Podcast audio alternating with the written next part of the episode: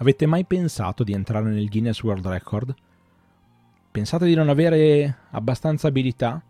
E se io vi dicessi che qualcuno nel mondo del puro reso è riuscito a entrarci per aver fatto l'urlo più potente del mondo? Oggi ve ne parliamo. Benvenuti a tutti a questo nuovo appuntamento con un Lariatto al giorno. Io sono Stefano, una delle voci di Lariatto e anche oggi sono qui come ogni mattina dal lunedì al venerdì alle 8 su YouTube e su Spotify per parlarvi di qualcosa che riguarda il mondo del puro reso. E oggi vi voglio parlare di Akira Fukuzawa, che è stato un personaggio molto importante per la Japan Pro Wrestling, ricordato per la sua voce carismatica e i suoi urli da record ma letteralmente da record, eh? no, non è che vi lasciamo a bocca asciutta così, perché con un urlo da 61,53 secondi è riuscito a guadagnarsi il Guinness World Record per l'urlo più lungo del mondo.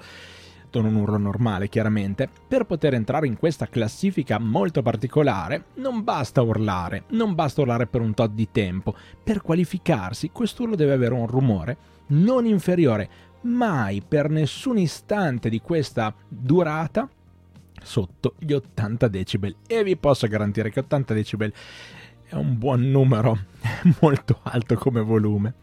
E ora ovviamente commenta ancora alcuni match, anche alcune news su Asashi TV, partecipa anche ad alcuni eventi speciali di wrestling insieme a Kenta Kobashi, però lo ricordiamo all'epoca come eh, diciamo un personaggio che divideva metà al pubblico. C'era qualcuno che lo amavano alla follia proprio per questo suo modo di fare, ma qualcuno che lo odiava.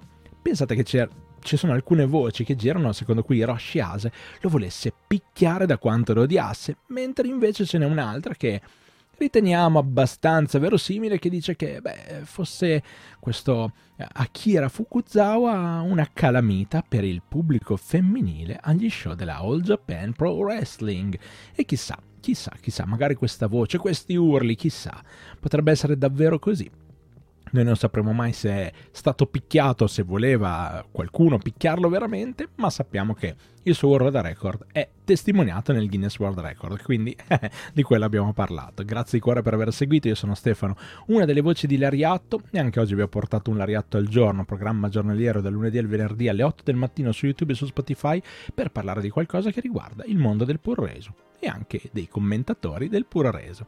Grazie di cuore per aver seguito, ci risentiamo alla prossima.